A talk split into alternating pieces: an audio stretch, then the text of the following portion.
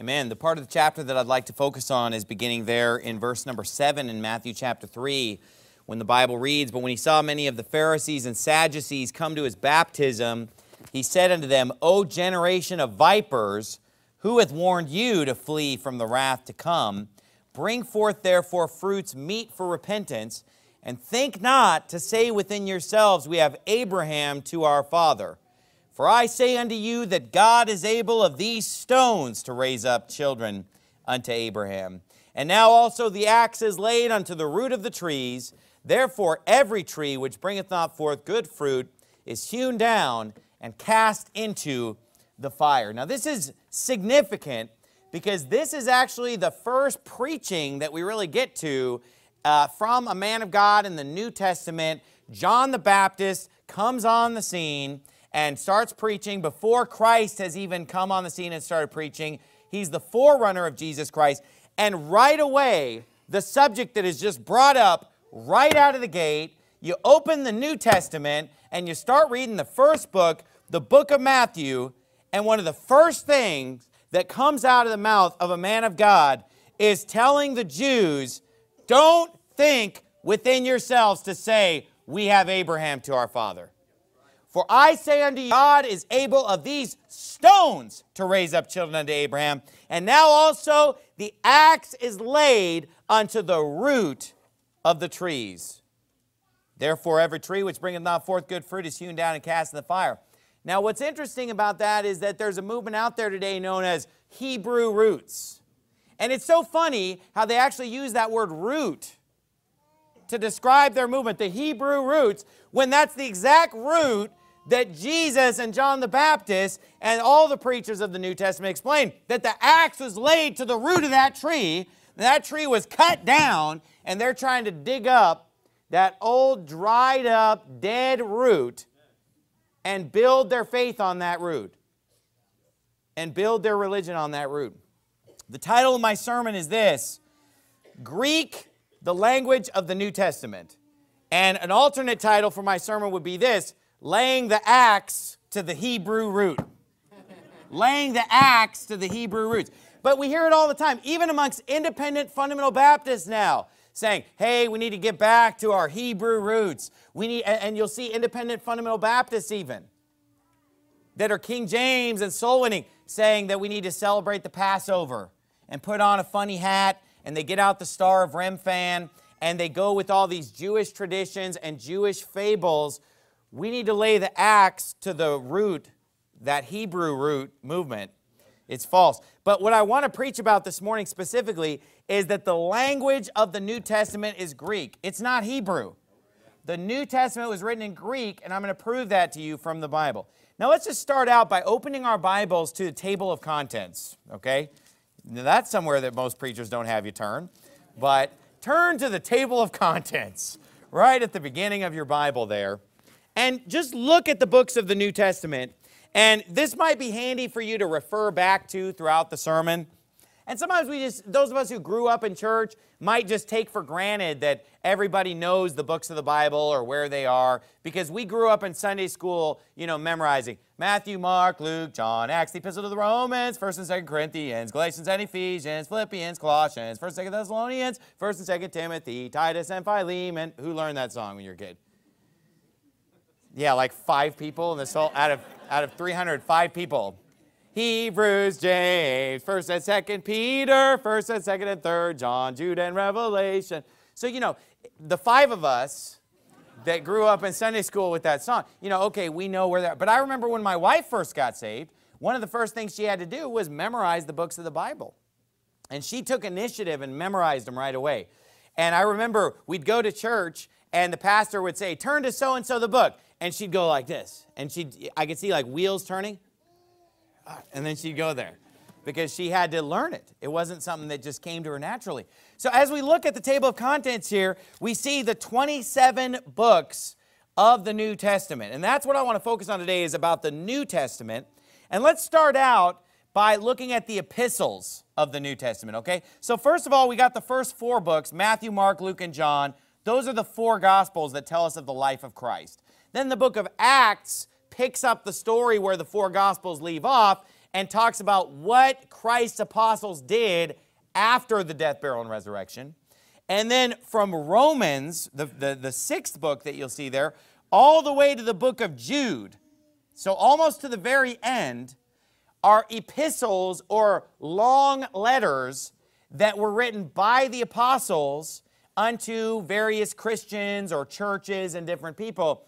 And those epistles contain the doctrines of the New Testament and they explain the life of Christ. They explain his death, burial, and resurrection. They explain salvation. They explain end times prophecy. They are just the teachings and the doctrines of the New Testament. And then, of course, the book of Revelation gives us the end of the world, the end times, that which is to come, that which is future. So, as we look at the New Testament today, I want to show you that this book is written in Greek and it's written for a reason in Greek because God could have delivered it in Hebrew just as he delivered the Old Testament in Hebrew. And there's a false teaching out there going around now with this Hebrew roots movement where they claim that it was originally written in Hebrew and that the Greek New Testament came later or that the, the Hebrew Old New Testament was hidden or suppressed or whatever. Let's prove that to be false right now. Look at the table of contents and let's start with the epistles and let's look at the epistles. These are places, right? Romans, that's a place. To the saints which be at Rome, it tells us at the beginning of that book.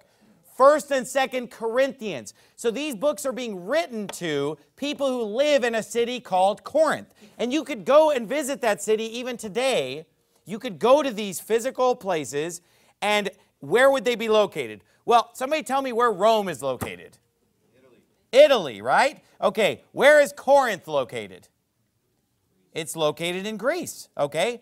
Now, Galatians is written to the churches, plural, of Galatia, because Galatia is not just a city, it's a region, okay? And that region of Galatia is in modern day Turkey. The next book, Ephesus, Ephesians, right? If you look at your table of contents, Ephesians is written to the people living in Ephesus. That's a city in Turkey. Philippi is a city in Macedonia back then. Today it would be northern Greece, okay? Colossae, where the Colossians lived, is another city in modern day Turkey. And Thessalonians is written to the people in Thessalonica or Thessaloniki, and that's in modern day Greece. Now you say, Turkey? What's, what's going on with that? Well, at that time, Turkey was a Greek speaking place. Later on, with the Muslims and the, the Ottoman Empire and so forth, Turkey was taken over by Muslims and so forth. But at the time that the New Testament's being written, Turkey was a Greek speaking place from the time of Alexander the Great and into the Roman Empire and so forth.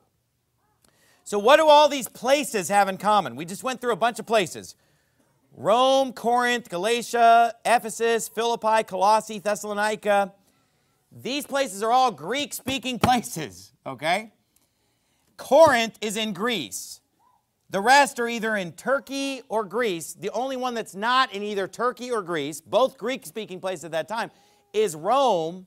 But at that time, in the Roman Empire, Greek was a language that was spoken all over the place.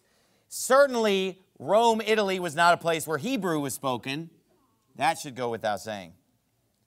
So, what we see is that out of all of these epistles, they're all written to Greek speaking places. So obviously they're written in Greek.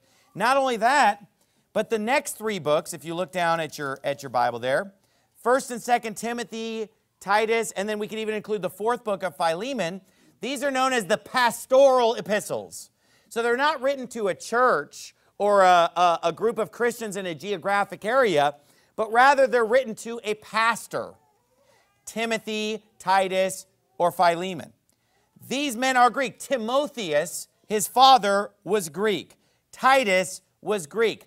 Philemon was Greek. Now, turn, if you would, in your Bible to Colossians chapter 4. I want you to go to Colossians chapter 4, and then I want you to go to Philemon as well. So go to the book of Philemon, which is toward the end of the New Testament, little tiny book right after Titus. And then I want you to also find the epistle of the Colossians, chapter 4. Let's start, first of all, in chapter 4 of Colossians. The Bible says in Colossians 4 9, with Onesimus, a faithful and beloved brother, watch this, who is one of you. They shall make known unto you all things which are done. So according to Colossians 4 9, Onesimus is a guy from Colossae. Everybody get that? Look down at verse 17. And say to Archippus, by the way, these are all Greek names of Greek people.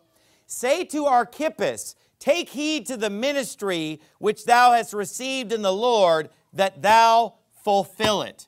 So, when he writes a letter to the Colossians, he has a special message for a guy named Archippus, and he talks about how a guy named Onesimus is from there. Now look at Philemon. Philemon chapter 1, verse 1, there's only one chapter. It says in Philemon verse 1, Paul, a prisoner of Jesus Christ, and Timothy our brother, unto Philemon our dearly beloved and fellow laborer, and to our beloved Apphia, and Archippus our fellow soldier, and to the church in thy house. Look at verse 10.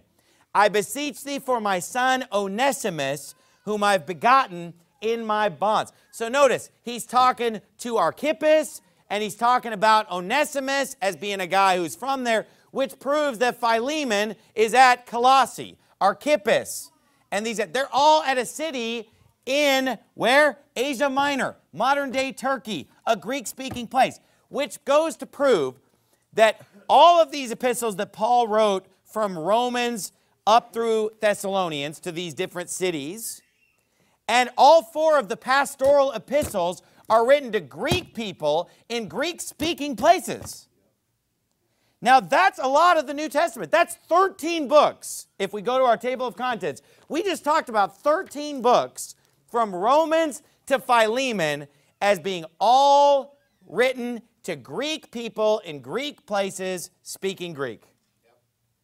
But we're supposed to believe that the New Testament was really written in Hebrew, and we need to get back to Hebrew roots of Christianity. Well, if half of the New Testament has just been demonstrated to be written toward Greeks, that's not a Hebrew root. That's a Greek root. Now, if you would go to 1 Peter chapter 1. So, and we're not done. We've only looked at 13. We're going to show that more and more of the New Testament is written unto Greek people. That's just starting with Paul's epistles. Because some people would say, well, that's because the Apostle Paul is the apostle to the Gentiles. There's a, there's a goofball teaching out there called dispensationalism. And I don't believe in any of it. None of it. It's, it's false doctrine. It should be completely just cast in the garbage can. And we just need to get back just reading the New Testament, believing it for what it says, and getting rid of this false man made paradigm known as dispensationalism. Well, dispensationalism says, well, the part of the New Testament that applies to us directly is the part that Paul wrote. Because Paul's the epistle to the Gentiles. Because Paul called himself the epistle to the Gentiles. But here's where they're getting that wrong is that all of the other apostles were also apostles to the Gentiles because every apostle that Jesus sent out was an apostle to the Gentiles because he told all of them to go into all the world and preach the gospel to every creature. And he said to all of them to teach all nations. Now, some of them for a while were disobedient and just kept preaching to the Jews only. That was their disobedience. That wasn't God's plan. God didn't have this weird dispensational plan of he's going to reveal a new salvation through Paul, a new doctrine, and Paul's going to be. I mean, look, why would God send the 11 apostles and tell them, the, the ones that met him on that mount in Matthew 22 or Matthew 28? Why would he send them and say, okay, we've been preaching to Israel for the last three and a half years, just keep doing that? Just keep doing that even though they rejected it. And I'm going to send one guy to reach the whole rest of the world. Does that make any sense? But that's what they want us to believe. They want us to believe that Peter, James, John, that they're all to the Jews and that Paul's the apostle of the Gentiles. No, they're all supposed to be an apostle of the Gentiles because God told the Jews, the kingdom of God shall be taken from you and given to a nation bringing forth the fruit thereof. And he laid the axe to the root of that tree. He destroyed you know, finally none of them could be an, uh, an apostle to Jerusalem anymore because he destroyed Jerusalem in 70 AD. So the point is that it's not just Paul who was the apostle to the Gentiles or preached to the Greeks or the Gentiles, because let's look at what Peter wrote now, right? First Peter. The Bible says in First Peter chapter 1, Peter, an apostle of Jesus Christ, and let's see who he's writing to. To the strangers scattered throughout Pontus, Galatia, Cappadocia, Asia, and Bithynia, all Greek speaking places. Do you notice some of them that are familiar? Galatia. Where's Galatia? Modern day Turkey. Asia there is referring to Asia Minor, modern day Turkey, Greek speaking place. Who's he writing to? Look at verse 2. Elect according to the foreknowledge of God the Father through sanctification of the Spirit unto obedience and sprinkling of the blood of Jesus Christ, grace unto you and peace be multiplied. So he's writing to those who are saved by the blood of Christ in all these Greek speaking places. That's who Peter's writing to. Now, some people would take this, and I'm just going to give all the arguments of the other side and why they're false. Some people would say, well, he's just writing to the Jews in those locations, the diaspora, the dispersed Jews. And that's why he says the strangers scattered throughout. Okay, we'll go to chapter 2 and let's see if that's really true. 1 Peter chapter 2. Let's see if he's writing to Jews or Gentiles. Because these are Gentile places. Galatia is a Gentile place. Pontus, Cappadocia, Bithynia. Look at 1 Peter chapter 2 verse 9. But ye are a chosen generation, a royal priesthood, an holy nation, a peculiar people, that ye should show forth the praises of him who hath called you out of darkness into his marvelous light. Watch this, which in time past were not a people. Now, were the Jews or Israel in time past a people? Yeah, they were a people, Israel, the Jews. But he's saying that the group that he's writing to now, in all these various geographies, Bithynia, Asia, Galatia, he's saying you guys in time past were not a people but are now the people of God. That's something new. Look, the Jews had already been the people of God in the past. He says, You that I'm writing to in time past were not a people, but now are the people of God, which had not obtained mercy, but now have obtained mercy. But look at verse 11. Dearly beloved, I beseech you as strangers and pilgrims, abstain from fresh, fleshly lusts which war against the soul having your conversation honest among the Gentiles, that whereas they speak against you as evildoers, they may by your good works, which they shall behold, glorify God in the day of visitation. So the Bible is clearly saying he's writing to people who are living among the Gentiles. They're strangers and pilgrims. Why? Because this world's not our home. That's what's meant by strangers and pilgrims.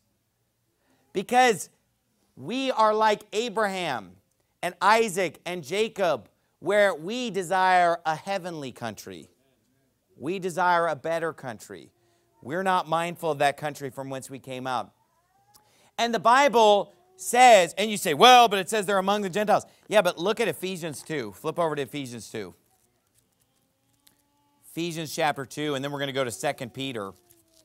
Look what the Bible teaches in Ephesians chapter 2 and again, Ephesians is being written to Greek people, Greek speaking place, book of Ephesians, chapter number 2, Gentiles.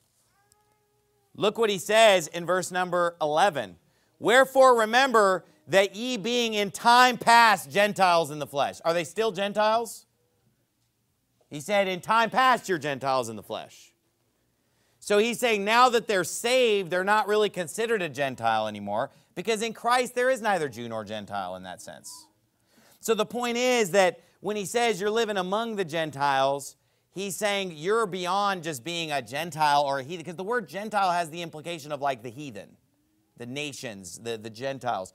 He says, Wherefore remember that ye being in time past Gentiles in the flesh, who are called uncircumcision by that which is called the circumcision in the flesh made by hands, that at that time you were without Christ, being aliens from the commonwealth of Israel, and strangers from the covenants of promise, having no hope and without God in the world. But now in Christ Jesus, ye who sometimes were far off are made nigh by the blood of Christ. So he's saying, You were aliens of Israel.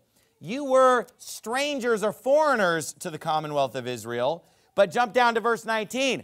Now, therefore, you're no more strangers and foreigners, but fellow citizens with the saints and of the household of God. So when you get saved, you receive a spiritual green card. You know, you receive a spiritual citizenship status. You receive a spiritual immigration document into the spiritual nation of Israel. So, whereas you were just a heathen, Gentile, Greek, Italian, whatever, when you believe on Jesus Christ, you're no more a stranger. You're not an alien anymore. You're actually a fellow citizen in God's kingdom. You're a fellow citizen of the commonwealth of Israel. You're grafted in. You are part of that holy nation, that peculiar people. So, when Peter talks about them being strangers, he's saying they're a foreigner to this world. They don't fit into this world. They're a peculiar people. Whereas in the past, they were a foreigner unto the people of God. They were a stranger unto the people of God. Now they're a citizen of God's kingdom and a stranger and a pilgrim in this world. Go, if you would, to Second Peter. So it's clear that the book of First Peter is writing to the Gentiles living in Gentile places and telling them in time past you were not a people, but now you are the people of God. Why? Because you've believed on Christ because you've got Jesus in your heart, because you have been sprinkled by the blood of Jesus Christ, you are now a people of God. That's not written to the Hebrews, that's written to the Gentiles. Now, the book of Second Peter, let's see who Second Peter is written to. It says in verse 1 Simon Peter, a servant and an apostle of Jesus Christ, to them that have obtained like precious faith with us through the righteousness of God and our Savior Jesus Christ Grace and peace be multiplied unto you through the knowledge of God and of Jesus our Lord. Let me ask you this Is there anything in that that limits it to a certain nationality? Is he saying, hey, I'm writing to the physical descendants of Abraham? I'm writing to the Hebrews. I'm writing to the Israelites. No, no. He said, I'm writing to everybody who's saved. Anybody who has obtained like precious, precious faith with us. Now look at chapter 3 of 2 Peter. He says in 2 Peter 3, verse 1, This second epistle, beloved, I now write unto you, in both which I stir up your pure minds by way of remembrance. That tells me right there that 2 Peter is written to the same people that 1 Peter is written to. Because he's saying, I'm writing you guys the second epistle. So if 1 Peter is written to Gentiles living in Bithynia and Pontus and Asia and Cappadocia and Galatia, guess what? 2 Peter is written to the same people those who have received like precious faith in Christ. Go, if you would, to Luke chapter 1. So now we've seen 15 books so far that are specifically spelled out as being written to Gentile people in Gentile places and specifically Greek speaking people in Greek speaking places. So the count's up to 15 now, and there's only 27 books in the New Testament. Let's look at Luke and see who Luke is written to. Luke chapter 1, verse 1. This is the first of the four Gospels we'll look at. It says, For as much as many have taken in hand to set forth in order a declaration of those things which are most surely believed among us, even as they delivered them unto us, which from the beginning were eyewitnesses and ministers of the word, it seemed good to me also, having had perfect understanding of all things from the very first, to write unto thee in order most excellent Theophilus, that thou mightest know the certainty of those things wherein thou hast been instructed. So we have a Greek guy named Lucas writing to a Greek guy named Theophilus. So the book of Luke is clearly written to a Greek speaking audience by a Greek speaking man. The book of Acts, you don't have to turn there, is written to the same audience. Luke wrote Acts as well. That's why Acts chapter 1 says, The former treatise have I made, O Theophilus, of all that Jesus began both to do and teach. So in Acts chapter 1, verse 1, he talks about having written the book of Luke, and he's writing the book of Acts to the same guy as a follow up. He's writing Acts to him to let him know what? Look down at Luke 1, verse 4. What's the purpose of the book of Luke? That thou mightest know the certainty of those things wherein thou hast been instructed. This guy already knew the gospel. He already was saved. He already knew the death, burial, and resurrection of Christ. But Luke wanted him to know the certainty of the things wherein he was instructed. And that's exactly what we need today in church. When we come to church on a Sunday morning, a Sunday night, and a Wednesday night, we need to be shored up on what we believe. We need to be rooted and grounded. Why? So that we're not tossed to and fro with every wind of doctrine. Something that's so easy to prove from the Bible that the New Testament is a Greek book written to Greek people, but people come up, well, hey, did you know it was actually written in Hebrew? And people follow that hook, line, and sinker. Why? Because they don't know the certainty of the things wherein they've been instructed. They're not getting doctrine today. In fact, your average independent Baptist church, here's what they tell you Son, daughter, you need to go to Bible college for at least one year so that you can get a foundation of doctrine. Well, what have you been doing with my time for the last 17, 18 years when you had three hours a week to preach to me? What are they doing? It's a lot of fluff. It's a lot of rah rah shish kumbah. It's a lot of encouragement. And look, I'm for encouragement. I'm for a, a pep talk. I'm for motivational sermons. I'm for hard preaching against sin. We need hard preaching against sin. We need somebody to get up and, and, and rip face and cry loud and spare not. But let me tell you something. You know what else we need? We need somebody to teach us the Bible. Amen. And the Bible says the pastor needs to be apt to teach. And we need more teaching going on in churches today. We need to learn the Bible and know the Bible. I want you, as a member of Faithful Word Baptist Church, to hold this book in your hand and you know that there's 66 books in it, and you know what the Old Testament's about, and you know what the New Testament's about. You know who wrote it, who it's written to, what it says, what the doctrine is. And then when somebody comes to you with these goofball doctrines like, did you know his name's not really Jesus? It's actually Yeshua? You're immediately going to say, that's a lie. That's a fraud. I know what the Bible says, and I know why I believe it, and I know the certainty of the things wherein I've been instructed. But something as basic as the name of Jesus, that's pretty basic. I mean, would you call the name of Jesus a deep doctrine, or would you say that's kind of a starter doctrine, a basic beginner doctrine? But yet today we have Christians even being drawn away and confused where, where like, whoa, have we got the wrong name? It's, are, it's like, are you even saved? That's the only name whereby we must be saved. But we have today these institutions called Bible colleges that basically give an excuse for pastors not to teach the Bible because they say, oh, well, you'll get your doctrine over there. And then they ship them off to some other city or some other state to go get their doctrine. And listen, a lot of the doctrine coming out of these Bible colleges is not right. It's not the right doctrine. And the doctrine in the local churches is usually better than the doctrine that's found in the Bible colleges. Because usually the local churches, there's a lot of just humble uh, pastors who are reading their Bible and just preaching it as they see it. These institutions that are uh, Bible colleges, you know, they teach a lot of corrupt doctrine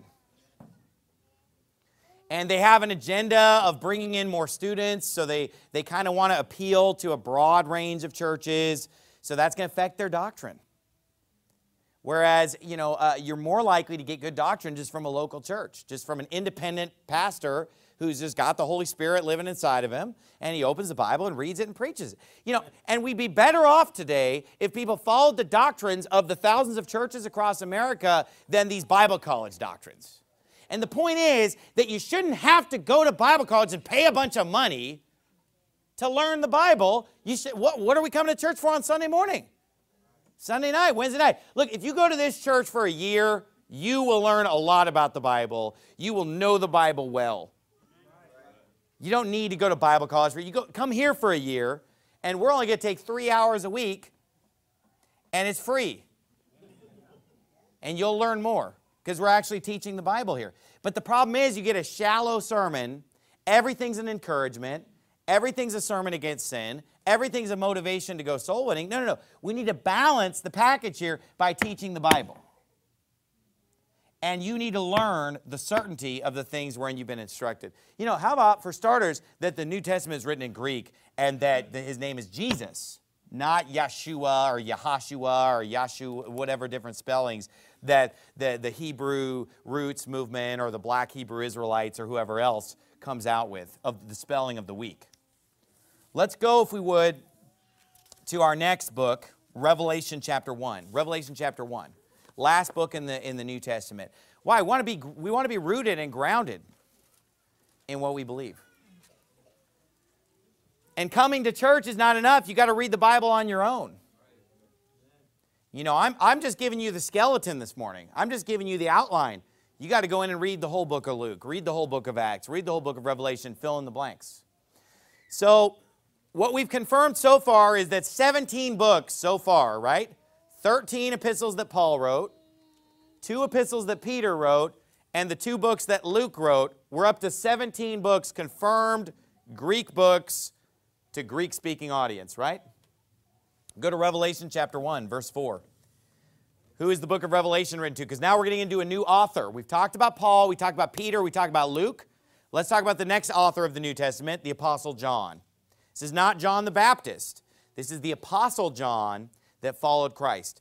Verse 4 John to the seven churches which are in Israel. Is that what it says? No, John to the seven churches which are in Asia. Grace be unto you and peace from him which is and which was and which is to come, and from the seven spirits which are before his throne. Look at verse 11. Saying, I'm Alpha and Omega, the first and the last. Eh, Alpha and Omega? What alphabet are those letters from?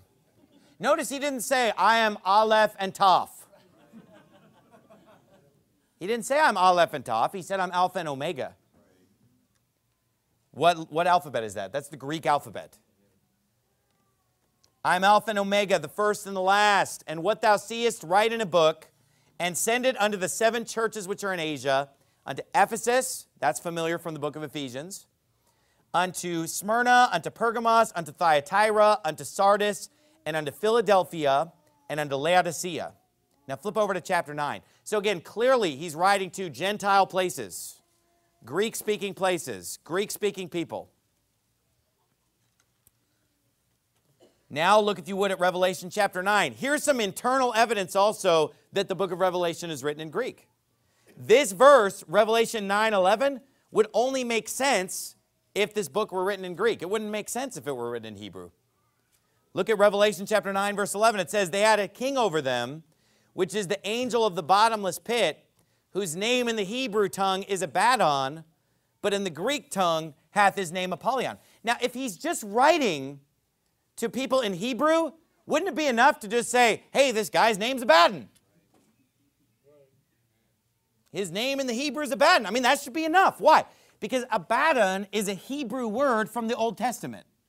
So if he was talking to people who spoke Hebrew, right, he would tell them, this guy's name is Abaddon. And then they'd go, oh, I remember reading that word Abaddon in the Old Testament. Now I know what you're talking about. That makes sense. Why in the world would he tell him what it, oh, by the way, here's what it is in Chinese? Why doesn't it say what it is in Chinese? Oh, by the way, here's what it is in Korean. That wouldn't make any sense, would it? No, what he's telling them is that in the Hebrew tongue, his name is Abaddon, but in the Greek tongue hath his name Apollyon. So he's basically saying, here's a name that you'll understand, right? Here's the tie-in to the Old Testament Hebrew Abaddon, but in the Greek for you, that would be Apollyon to you, right? So it's clear that Revelation is written in Greek, Alpha and Omega, Greek tongue, it's Apollyon, it's written to, to seven churches in a Greek-speaking region. Go back to 3 John, just a couple pages before the beginning of Revelation. Go back to Revelation chapter 1, just go a few more pages to the left. You'll find a book called 3 John. So, John wrote five books in the New Testament. He wrote the Gospel of John, three epistles, 1st, 2nd, and 3rd John, and then he wrote the fifth book, the book of Revelation. Clearly, Revelation is written in Greek, okay? So we can take that one out of the way. So let's look at some other books that John wrote to figure out who John writes to and in what language he writes.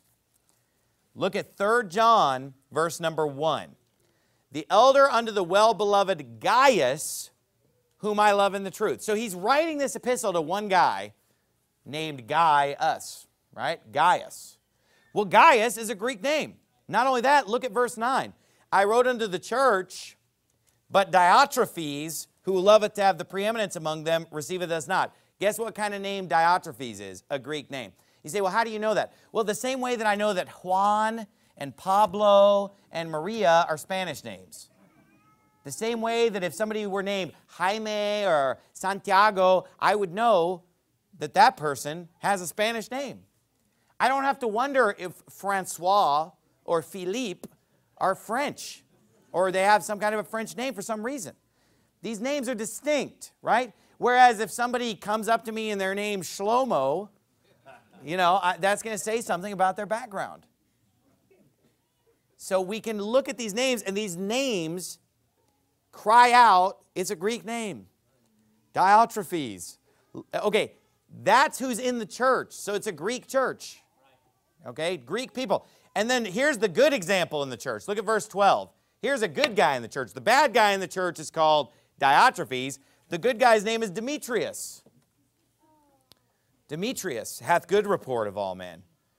That's not a Hebrew name. That's not a Bible name from the Old Testament. That's a Greek name. Demetrius hath good report of all men and of the truth itself. Yea, and we also bear record, and you know that our record is true. Okay, so we see that when John writes an epistle, he writes it to a Greek guy in a Greek church. There's a Greek hero and a Greek villain. Now let's go to the book of John, the Gospel of John. When we go to Revelation, he's talking Alpha and Omega. He's telling, he's translating stuff into Greek, Apollyon. He's writing it to seven churches in Asia. What about the big one, the Gospel of John? Who is the Gospel of John written to? Well, let me start out by saying this. First of all, that the Gospel of John is by far the most negative about the Jews. Matthew, Mark, Luke, and John, the one that's pretty negative about the Jews is the book of John. And that's where you find Jesus telling the Jews, I know that you're Abraham's seed, but Abraham's not your father. You're of your father, the devil, he told them. I mean, he uses very strong words to condemn the Jews in the book of John.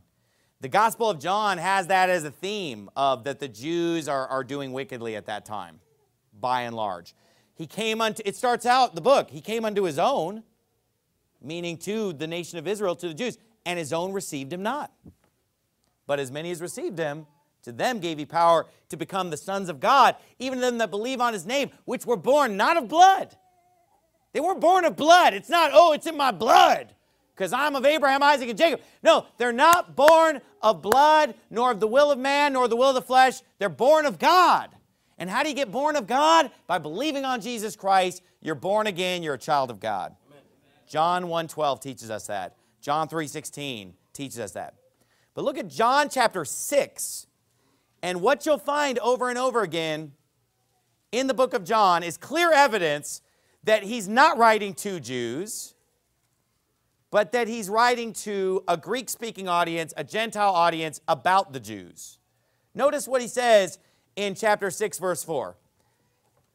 Why didn't he just say, in chapter 6, verse 4, why doesn't it just say, and the Passover was nigh. Wouldn't that be enough for a Jew to understand? Is there any Jew or Hebrew or Israelite who doesn't know what the Passover is? So why doesn't he just say, hey, the Passover was nigh? He says the Passover, a feast of the Jews, was nigh. So he has to educate the audience here of what the Passover is. By the way, that's a Jewish holiday. And notice he doesn't say that it's even, uh, well, look at, look at chapter 7, verse 2. Let's see the same thing. So in, in 6 4, it said, The Passover, a feast of the Jews was nigh. John 7, verse 2. Now the Jews' feast of tabernacles was at hand. Why didn't he just say the feast of tabernacles is at hand? Why? Because it's not for us. It's not something that we celebrate, and it's obvious in the book of John that he's distancing from these, saying, oh, that's what the Jews, that's what they did. that, yeah, that's the Jews' holiday.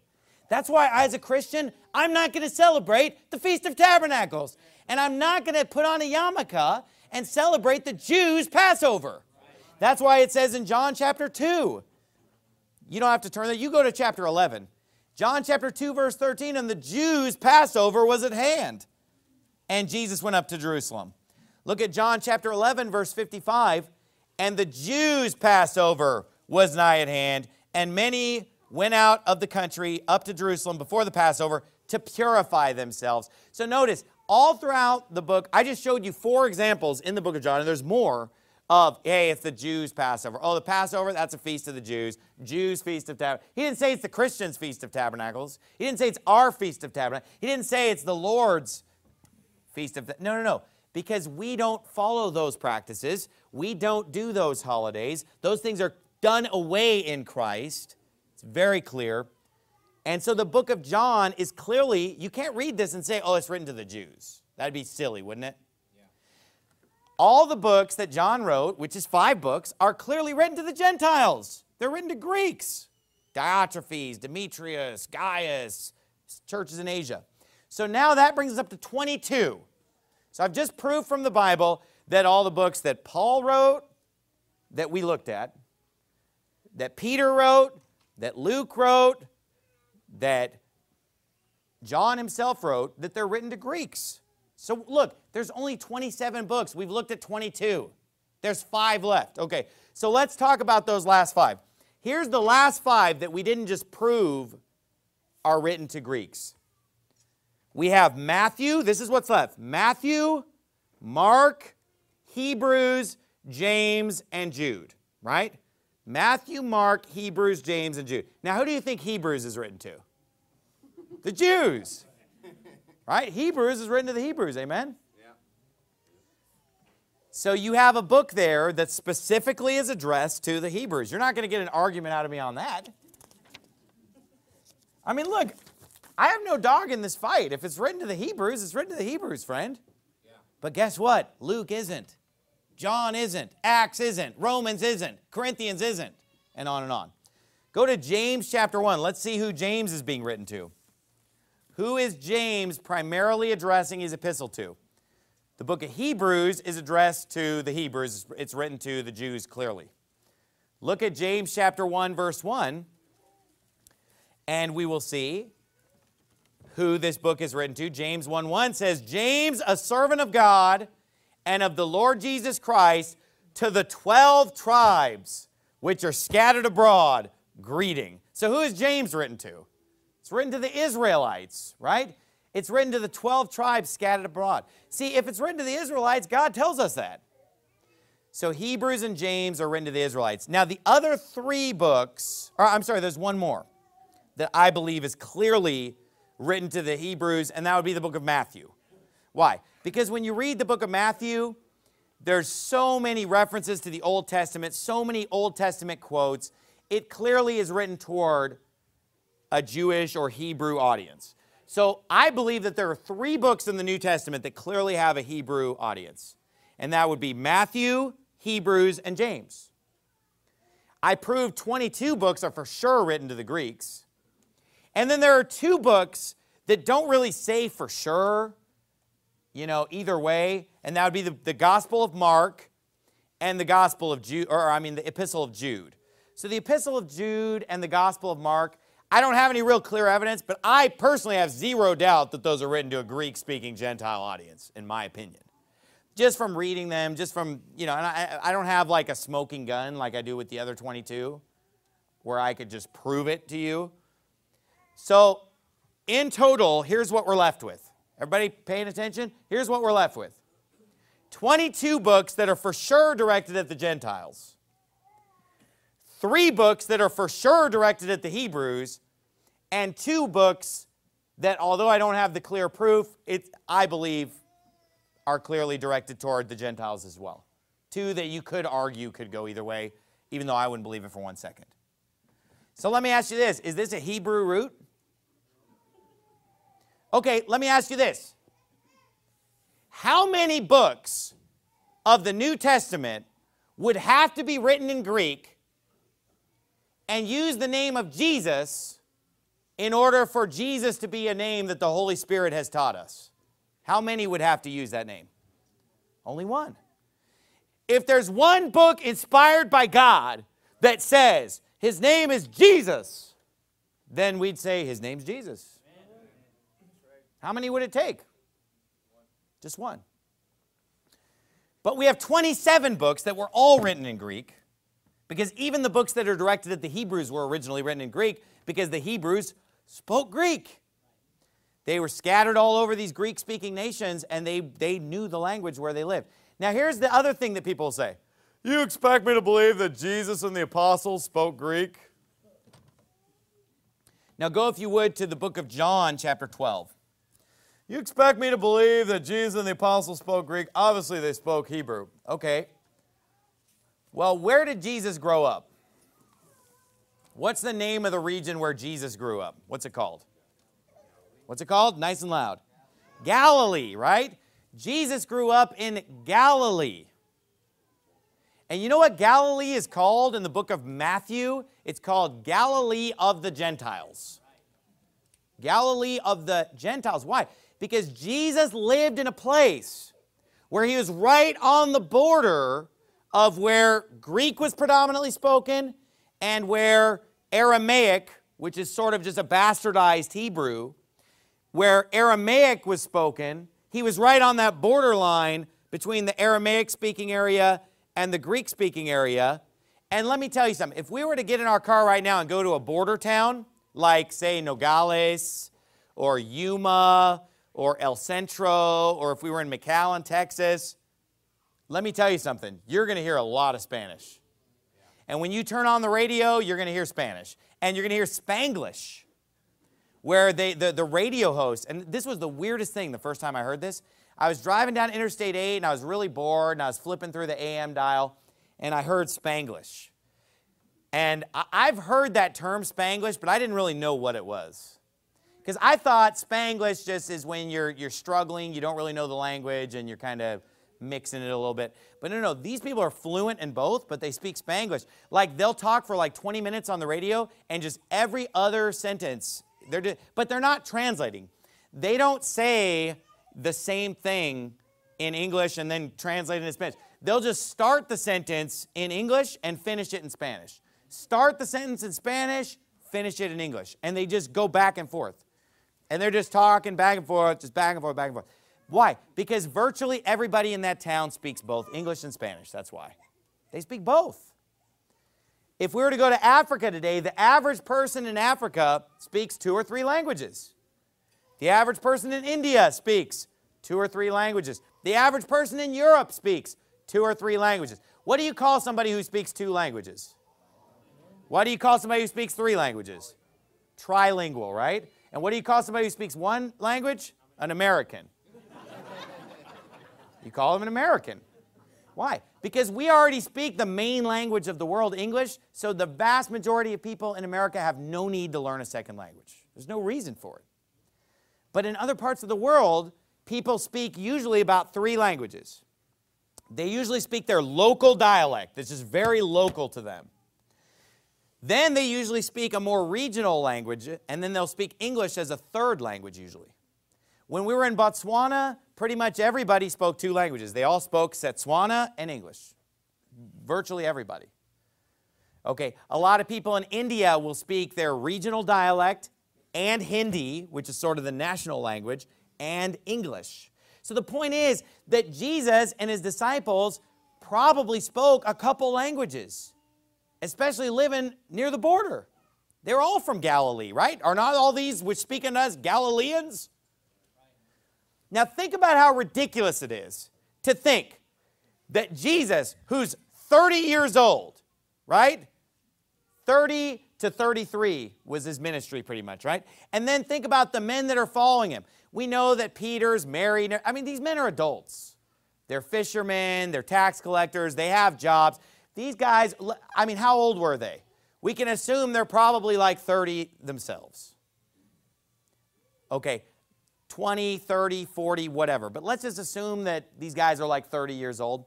So I'm supposed to believe that these guys are preaching and teaching all throughout Israel, all throughout Judea, all throughout Samaria, and these different places.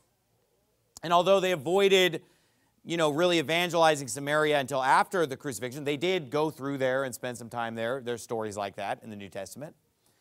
But I'm supposed to believe that these guys didn't speak a lick of Greek. They just spoke Hebrew. but that they wrote all these books in Greek. Well, how do you, let me ask you something. Can you write a book in a language that you don't speak? Okay, if you're 30 years old and you don't know a lick of Spanish, and then you start learning Spanish at age 30, you think you're going to be writing a book in that language? No, you're not. That doesn't make any sense, folks. In order to write a book in Greek, you have to speak Greek. Probably as a native language, probably as a language that you're very, I mean, it's hard. Look, it's hard to write a book in English. Who here has written a book before? Put up your hand if you've written a book. All right. Who has never written a book before? Okay? So, and uh, is it because of a language barrier? No. But now write a book in a foreign language. Now you say, well, it's the Holy Ghost. Yeah, but the Holy Ghost is using human beings. They spake as they're moved by the Holy Ghost, and they're not writing in a foreign language that they don't understand. They're spending time in these places. They're writing to people that they know, that they're buddies with. They know who Demetrius is. They know who Gaius is. They know all these people. They're hanging around with people that are Greeks because they spoke Greek, because they spoke both. So to sit there and say, oh, Jesus didn't know Greek, the apostles didn't know Greek, it doesn't make any sense. Look at John chapter 12. This is really interesting. John chapter 12, verse 20. And by the way, this book that I'm holding in my hand never mentions Yeshua one time. Never once. It just says Jesus. Jesus, Jesus, Jesus. And this book was translated from this book, okay? This is a Greek New Testament. This is the source of this. This was translated into English for us, thank God. But this is the source. And this book never says Yeshua in it one time, not even once. And this is the original language. This is our language. Neither one of them says Yeshua, but we have a bunch of liars and frauds today putting out a King James Bible with the sacred names restored, they say. And you can buy now at the store a King James version that takes out Jesus and puts in Yeshua. It takes out the Lord and, and puts in Yahweh. And these names, Yahweh and Yeshua, are a total fraud anyway of modern Christ rejecting Israel. Those aren't even the original ancient names. And the bottom line is that Jesus, his name is Jesus. You say, wow, it wasn't really Jesus, they didn't have a J back then. Okay, here's how it's spelled. Here's how it's spelled. Let me spell it for you in this book, right here, the Greek New Testament. Because I know this is all Greek to you. Let me just spell it for you. I, and I'm using English letters equivalents, okay? I E S O U S. Everybody got that? I E S O U S. Now, if we were to go to the back of the auditorium, and you can do this after I'm done preaching, go back to that corner back there, and you will find an exact replica of the 1611 edition of the King James Bible. That is, a, and if you pick it up, that's the exact weight. The paper is made out of the same material. Everything about that book is authentic back there because I've, I've held the real one in my hand that's worth hundreds of thousands of dollars. And you can go, you can go to a museum in, in Goodyear, Arizona, and see an original first edition. And you'll see that that is an accurate representation down to the last typo, down to the material of the paper. And if you go back there and you look up the name of Jesus, you know how it's going to be spelled in that English book right there? It's spelled like this I E S U S. So in this book, it's I E S O U S. In that book, it's I E S U S. So let me ask you this is, is this book, the King James Bible, accurately representing the name of our Savior? Because is there a difference between O-U-S and U-S? No, it's, it's both us, right? Or us, if we were speaking Spanish, right, we say Jesus. Or if we were speaking German, we'd say Jesus. And if we're speaking English, we say Jesus. That's just how we pronounce it. Jesus. Ah, there's no J. There's no J in the King James either in 1611. But an I and a J are used interchangeably in the English language until recently. The J is just a stylized I. It's just an I that has a little tail at the bottom, right? Now you say, well, what in the world does an I have to do with the J? Okay, well, if you want to know that, talk to anybody who's from South America. For you can talk to where's where's Evelyn Royero? Where is she? All right. Ask her if the I can ever make a j sound, and she'll say, yes, it does. okay? And, and, and she'll tell you about a city called Hermosillo. Okay, why? Because of the fact that different people in different areas, they will make that y sound into a j. Y, j. It's the same sound. And you know what? You know what an uh, you know what a y is called in Spanish? Y griega. Greek I. Y griega. So, uh, you know, I'm not trying to go down all deep this morning. The, the point that I'm trying to make here is that the name that's in this Greek book right here and the name that's in this English book, that's his real name. It's Jesus. There's no Yeshua, Yahashua, Yashuawa. None of that's in here. And you know what? If you believe in that stuff, if you're going to say, oh, I think it's Yahweh, I think it's Joshua, you didn't get that from the Bible. You didn't get that from any Bible. You got that from an internet video or an article or some Judaizing crypto Jew sold you that bill of goods or some black Hebrew Israelite dressed up like Battlestar Galactica or something. That's where you got that from. You did not get that from the Bible. Look, if you're going to tell me, and, and you say, don't make a big deal, it's just a name, it's just a language. No, no. Let me tell you this. If, if his real name is Yeshua, listen carefully. If his real name is Yeshua and his real name's not Jesus or Jesus or Jesus, then let me tell you something. Then this book is a lie. Because it has the wrong name. That makes this book a lie. And if this book is a lie, that means this book's a lie. Because this book is translated from this book. This, that's exactly, that's the end game. That's where you end up. So it starts out with just, hey, buddy, hey, kid, come here. Psst, hey, kid, over here. His real name is Yeshua. And then it, it seems like, oh, okay, yeah, we're just kind of getting back to our Hebrew roots a little bit, you know. But you know what it eventually is designed to do? To destroy faith in this book. That's the end game. That's where it leads you. I want you to know the certainty of those things wherein you've been instructed. They want to basically destroy your faith in this book because this is the progression. First, you say, oh, it's Yeshua. Well, then the logical conclusion is that this book's wrong. And the logical conclusion would also be that this book's wrong. So they, they start you out with a gateway drug of a King James that says Yeshua and Yahweh. But as soon as you actually have two brain cells to rub together, you're going to realize, well, if the King James had it wrong about the name, maybe it's wrong about other stuff too. And if it's pulling from a Greek New Testament, well, we got to discard that because that's not a Hebrew root.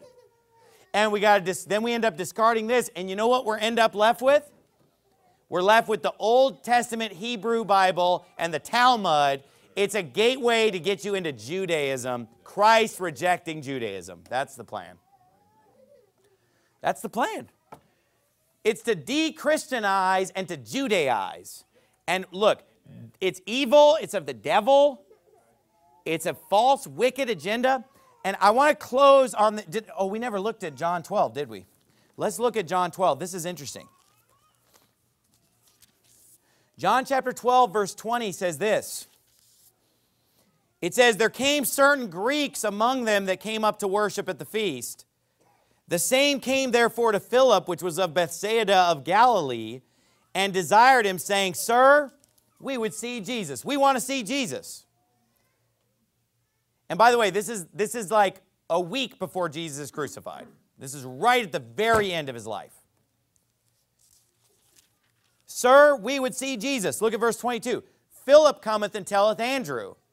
And again, Andrew and Philip tell Jesus. So this isn't just a run of the mill thing. Lots of people want to see Jesus. I mean, Jesus is a popular guy. Jesus, when he preaches, has thousands of people coming to hear him. When he preaches in a house, the house is overflowing and people are falling out the window. But this is special. God made a point to tell us about this. And in fact, it's so significant that these Greeks come and ask to see Jesus that the Bible records this run of the mill encounter. But not only that, when they tell Philip, Philip feels like he needs to go tell Andrew and that they both need to have some kind of a powwow and then we're both going to go tell Jesus together. So it's interesting to them. It's not just an everyday thing. That, because they're used to Hebrews and Israelites and people who are coming to worship at Jerusalem. But these people were not among the worshipers. They, they came among them physically, but they were not themselves the worshipers, but they came among the worshipers. Meaning, all these people came, but then all of a sudden there's these Greek guys. It's like, what are these guys doing here? And then the Greeks come and they say, well, sirs, we want to see Jesus. And it's like, wow, you guys came here because you heard the fame of Jesus. You're Gentiles. And they, they have to talk to each other because they're probably thinking to themselves, I don't know, does Jesus want to talk to Gentiles right now? Because in the past, he was, he was focusing on the Jews and Israel. So, you know, I don't know. You know, Andrew, what do you think, Andrew? These Greeks want to talk to Jesus. What do you think, Andrew? Well, I don't know. Let's go, at, let's go tell Jesus. Let's go together. Nothing in the Bible is coincidental, my friend. This story, if it didn't have significance, it wouldn't be here. It doesn't tell us every time they got up and sat down and ate lunch and, and went to the store. It tells us things that matter. Especially the book of John has very few stories in it. It's mainly Jesus' preaching. So it's significant. Philip cometh and telleth Andrew, verse 22. And again, Andrew and Philip tell Jesus. And Jesus answered them. So is Jesus talking about something unrelated? He's answering them. They're saying, hey, these Greeks are here to see you. And how did he answer them?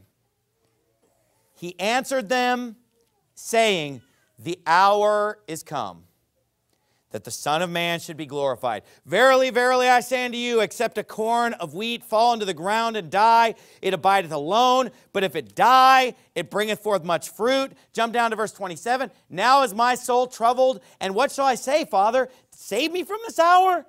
But for this cause came I unto this hour.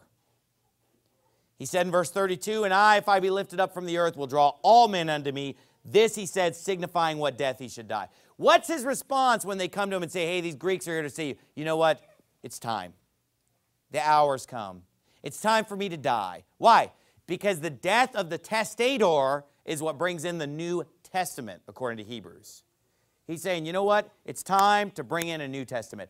And these Greek people who came to talk to Jesus was a sign. It was a sign from God. And when Jesus saw it, he recognized this is a sign. They tell him, These Greeks are here to see you. These Gentile Greeks want to see you. And he says, You know what? It's time. That was the signal to Jesus where he said, It's time. Why? Because God is symbolizing or picturing the fact that the New Testament is not going to be about Israel. It's not going to be about the Jews. It's not going to be about the Hebrews. It's going to be about the Greeks and the Gentiles. That's who it's going to be about. So that's the sign. Go to Matthew 21, and we'll close with Matthew 21. That's not an accident that those Greeks came and wanted to see Jesus, and he said, You know what? Now my hour's come. And I'm troubled because I have to go to the cross and, and, and suffer for the sins of mankind. But look at Matthew 21 43, and I'll close on this thought. The Bible says, Therefore say I unto you, the kingdom of God, and he's speaking to Israel, to the Jews, he says, The kingdom of God shall be taken from you and given to a nation, bringing forth the fruits thereof. Here's the bottom line. I'm just going to tie it all together for you today. Well, everything we just looked at. Why spend a whole sermon talking about the fact that the New Testament's written in Greek? What's the point? Here's the point. This book right here is a tool. This is the sword of the Spirit. This is a weapon. This book is what we use to do the work of God, right? Without this tool, we can't do the work of God. Now, this tool is not going to do you any good unless you speak Greek, but this tool right here is what you need the English translation of that book. You can't do anything for God. You can't preach a sermon without these words. You can't win souls to Christ without this book. This is the tool to serve God. What does it mean to be the chosen people? I mean, does chosen people mean that you're just chosen to be special? You're chosen to be better than everyone else. You're chosen so that we can all bow down to you and think you're great. Is that why he chose Israel in the Old Testament?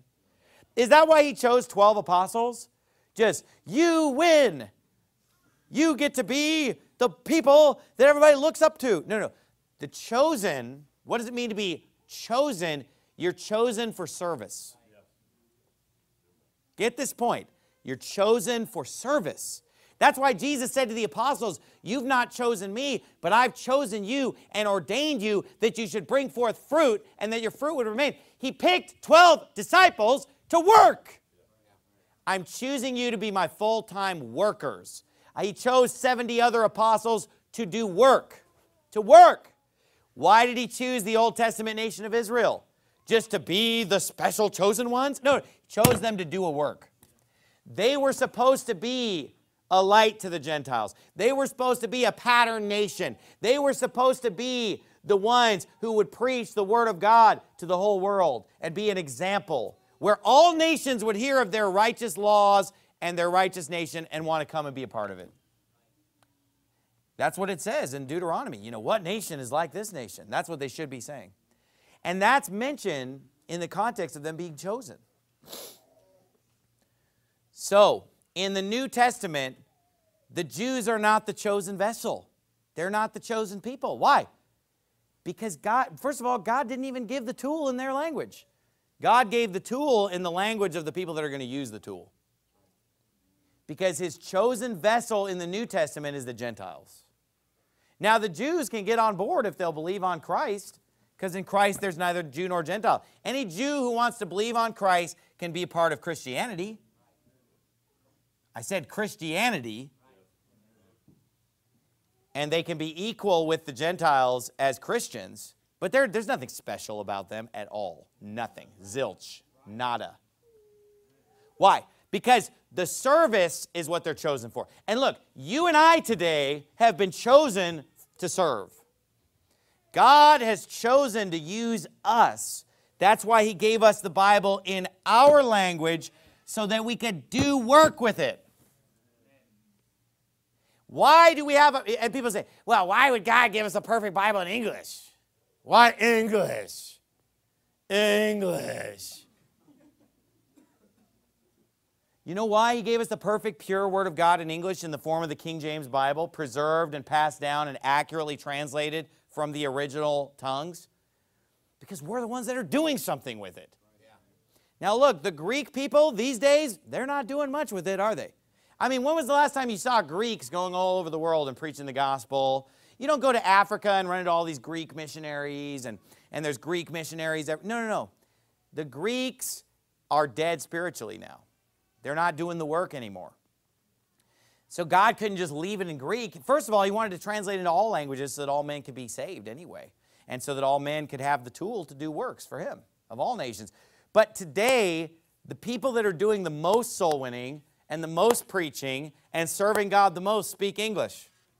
Like it or lump it. Oh, what are you talking about? No, no, no. Guess what? Guess what the Spanish speakers, most of them are doing? Catholic. Most of them, most of the Spanish, what are they? Pentecostal.